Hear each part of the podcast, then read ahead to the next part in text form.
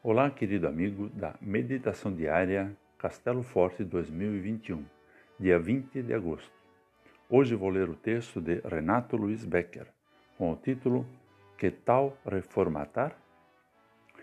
Em todas as cidades de Israel, Josias derrubou todos os lugares pagãos de adoração que haviam sido construídos pelos reis de Israel e que haviam provocado a ira do Senhor.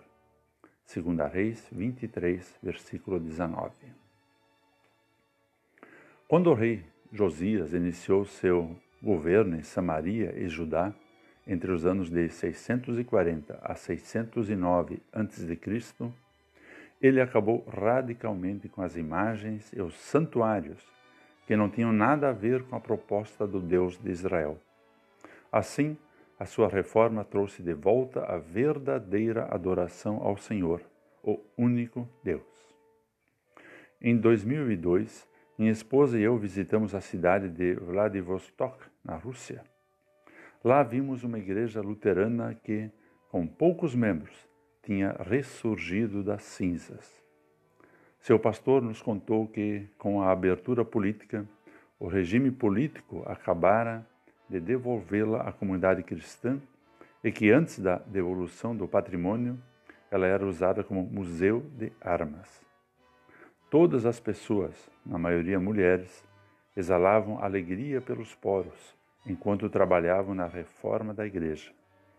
Aquela conquista tinha sido por causa dos cultos, que se fizesse frio, mais frio, chuva ou neve, nunca deixaram de acontecer na escadaria da porta da entrada do templo.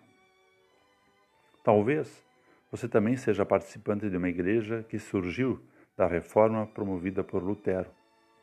Ele, no século XVI, mostrou coragem, mas também sentiu medo diante das decisões que precisou tomar.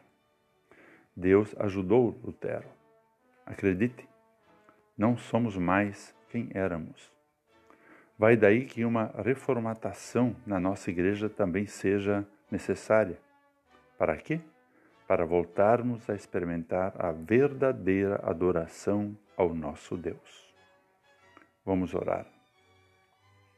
Misericordioso Deus, ajuda-nos a não apenas cantar louvores a Ti, mas dá-nos ânimo e coragem para reformar o que precisa ser reformado em nós e na igreja da qual somos membros. Amém. Aqui foi Vigan Decker Jr. com a mensagem do dia.